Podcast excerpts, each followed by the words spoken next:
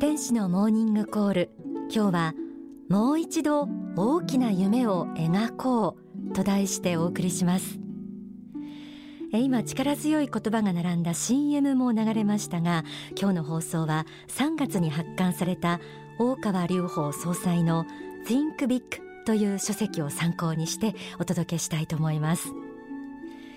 もう一度大きな夢を描こうというタイトルですがさあ大きな夢を描こうとなると皆さんはどんな印象をお持ちになるでしょうか？ワクワクした気持ちが湧いてきましたか？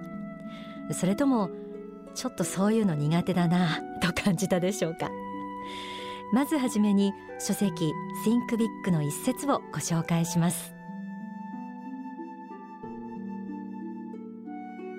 きな目標を立てれば失敗する確率は高くなりますし当然反作用も大きくなります。しかし実際には大きな目標を掲げない限りその人が成長したりその人を中心に行っている仕事が大きくなったりすることはあまりありません。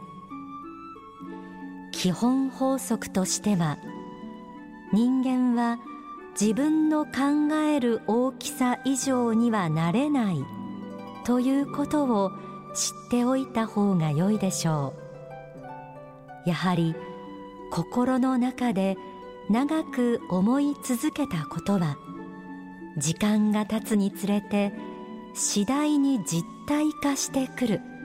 ということは事実なのです。人間は自分の考える大きさ以上にはなれない。とありました。Think Big の前書きには東京には今スカイツリーがその勇姿を見せてきているがそのタワーが設計図以上に高くなることはありえない。とも書かれているんです。大きな志を持とうということはよく言われることではありますがその理由はここなんですよね。でももしかしたら聞いてくださっている方の中にはそんな大きな志を持つ気になんて到底なれないという状況の人もいるかもしれません。自信が持てない。やる気が持続しない。志を持っても失敗してひどい目にあった。ということもあるかもしれません。ではそうしたまあ、いわばバイタリティのない状態の時というのはどうやって志の力を使えばいいんでしょうか。書籍成功の法を紐解いてみましょう。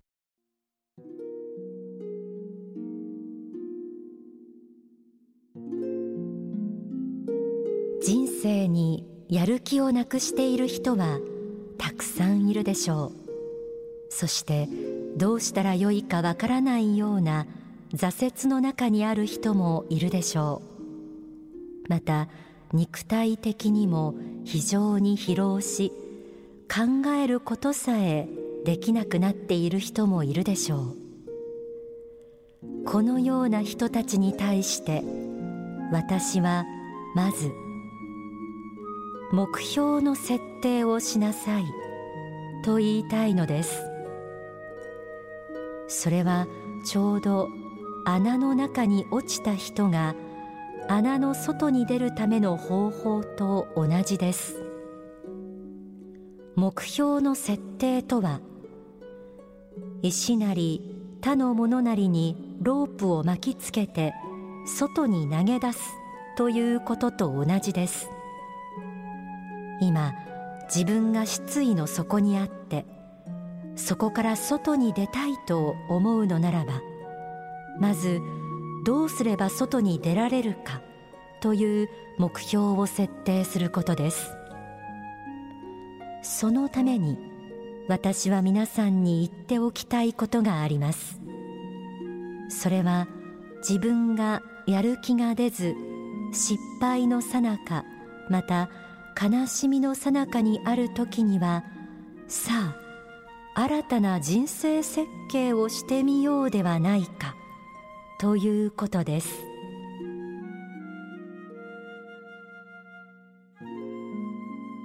やる気が出なくて悲しみの最中にある時こそあえて新たな人生設計をしようというメッセージ。これを聞いてびっくりした方もあるんじゃないでしょうか。人生にやる気が出ない場合そのほとんどは自信をなくしてしまっているか過去の失敗を引きずっていることが多いようです。そういう時には大きな目標なんて自分には関係ないと思ってしまいがちですよね。でもたとえもういいやと投げやりになっていたとしてもこのまんまじゃ終わりたくないなという気持ちどこかにあるんじゃないでしょうか。不甲斐ないという気持ちは本当は裏を返せば自分の持つ可能性を未だどこかで信じている証でもあると言えそうです。この Think Big の書籍の中で大川隆法総裁ご自身が若い頃はくよくよしたり取り越し苦労をしたり持ち越し苦労をしたりするタイプだった。しかし Think Big というような考え方をつかんでからは考え方がはっきりと変わり今では全く逆になってしまったという回想が書かれています。この秘密はどこにあるんでしょうか？Think big 大きく考えようという考え方は考え方や性格さえも変えてしまう力があるんですよね。それでは具体的な目標設定の仕方を成功の方から参考にしてみましょう。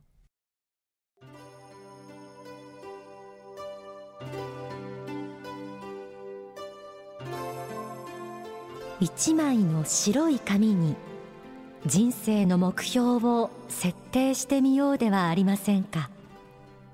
そこに大目標中目標小目標を書いてみようではありませんか。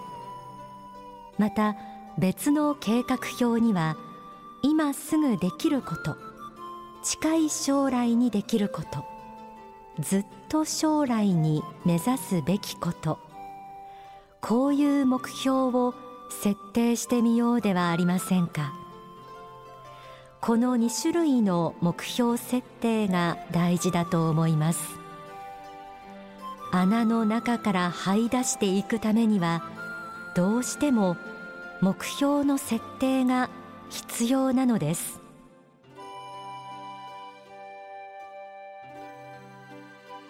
一枚の白い紙に人生の目標を設定してみようではないか。いかがでしょう？この言葉を聞いていろいろなしがらみや自分を弱気にさせていた何かを捨てて自由に心のままに目標を設定してみてもいいんじゃないか。一丁やってみるか？と思えてきたらあなたはもう未来を手繰り寄せ始めているかもしれません。自信がないからまた失敗するかもしれないから明るい未来を描いてはならないなんてことは全くありません。さあ今あなたの目の前に大きな白い紙と色とりどりのペンが用意されているとしましょう。何でも自由に誰の目も気にしないで今までの失敗も気にしないで好きに書いていいですよと言われたらその紙にあなたはどんな夢を描きますか？あなたが書いたその未来の設計図はこんな働きをするんです。成功の方から朗読します。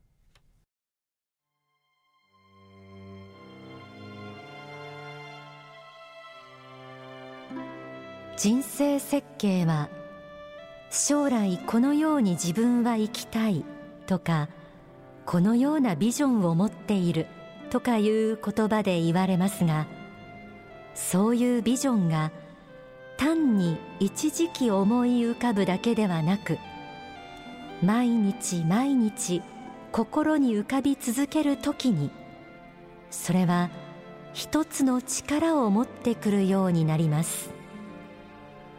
多くの人々はまだまだ本当の想念の威力というものを知らないままに生きているようです。人間の想念というものは実は非常に大きな力を持っているのです。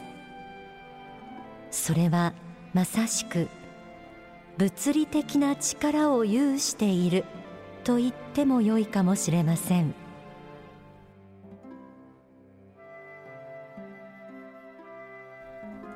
念とは物理的な力を有していると言ってもよい。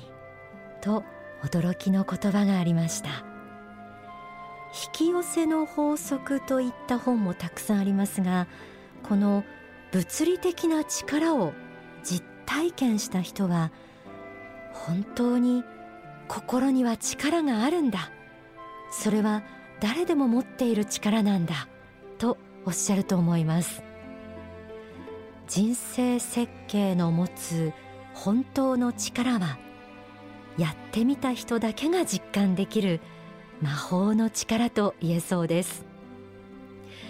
現在どういう状態にあるかは人それぞれいろんな事情があると思います。でもその中でも心だけは100%私たちが自由に思っても良い場所なんです。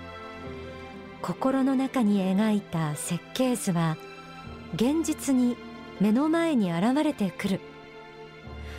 この教えを知った時ではラジオの前のあなたはどんな人生を送りたいと願うでしょうか。書籍 Think Big にはこのように語られています。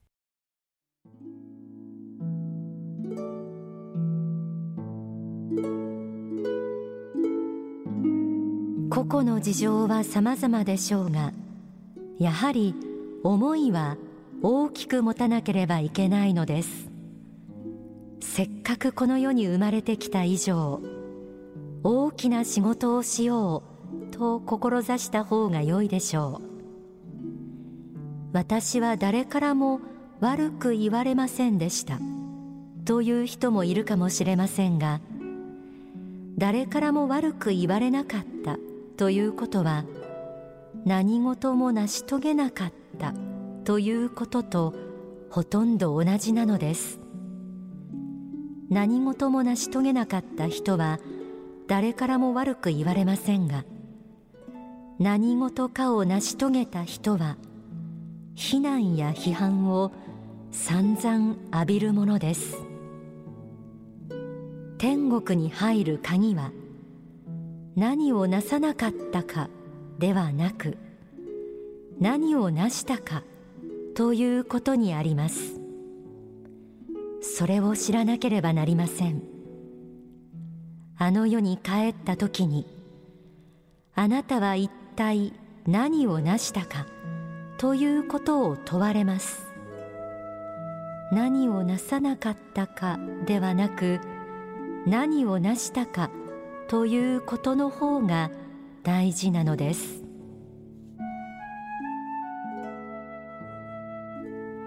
せっかくこの世に生まれてきたのだから大きな志を持ってほしい。一生懸命に駆け抜けた数十年の人生のその幕を閉じる時に何の夢も理想もなかった。結局私は何のために生まれてきたんだろうと思ってしまうのは虚しいですよね。やはり夢を持ち努力をしてその結果少しでも誰かに喜んでもらえてこそ人生いろいろあったけど生まれてきてよかったと思えるんじゃないでしょうか。それでは大川隆法総裁の説法をお聞きください。2009年5月に日比谷公会堂で説かれた若者向けの説法です。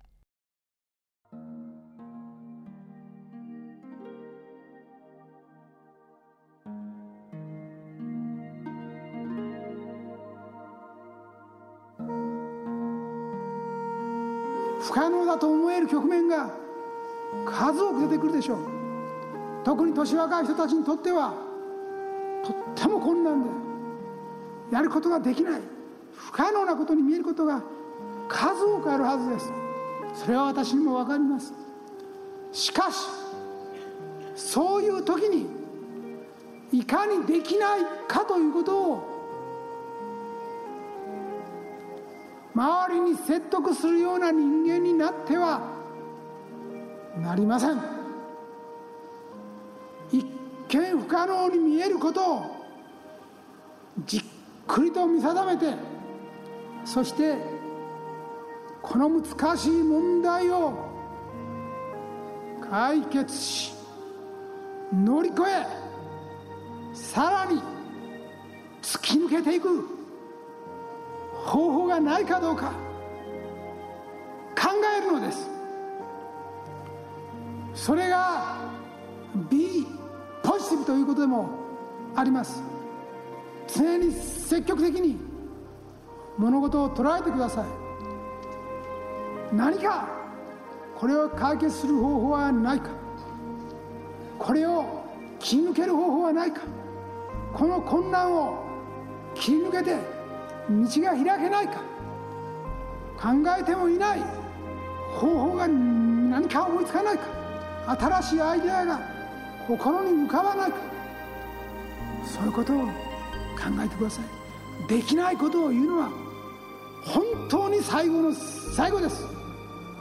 まずは若者であるならばどうすればできるかということを最初に考えてください。それが大事です。どうすればいかにすれば解決できるか。私もいつもそうです。皆様の体力が100倍になることもないかもしれません。皆様の知力が100倍になることもないかもしれません。皆さんの人生の活動期間が100倍になることもないかもしれません。しかしながら皆様の勇気が100倍になることはありえます。それは本来の自らの理想と使命に目覚めた時に勇気は100倍となります。100倍の勇気を持ってさまざまな苦難や困難に打ち当たってください。道は必ず開けます。どうか霊障感なり冷やかしたり蔑んだり熱意を持って理想を持って歩んでいる人たちに後ろ指をさすような卑怯な人間にはならないように自らが勇気を持って世の中の責任を背負っていこうと志すような青年になるようにそういうことを訴えかけて私の話といたします。お聞きいただいた説法は書籍 Think Big の中に収められています。やる気というのは天から降ってこない自家発電しなければいけないという教えもお届けしたことがありますが自家発電の方法の一つが今日お届けしたような目標の設定大きな夢を描くことです。この目標を立てるのに遅すぎるということは絶対にありません。人生がこの世限りなのだとしたらもしかしたら生きている間に達成できないこともあるかもしれません。でも私たちは永遠の生命を与えられています。私たちは永遠に輝きを増していく存在です。だから今からでも遅くない明るい未来を描こうというメッセージを最後にお送りしたいと思います。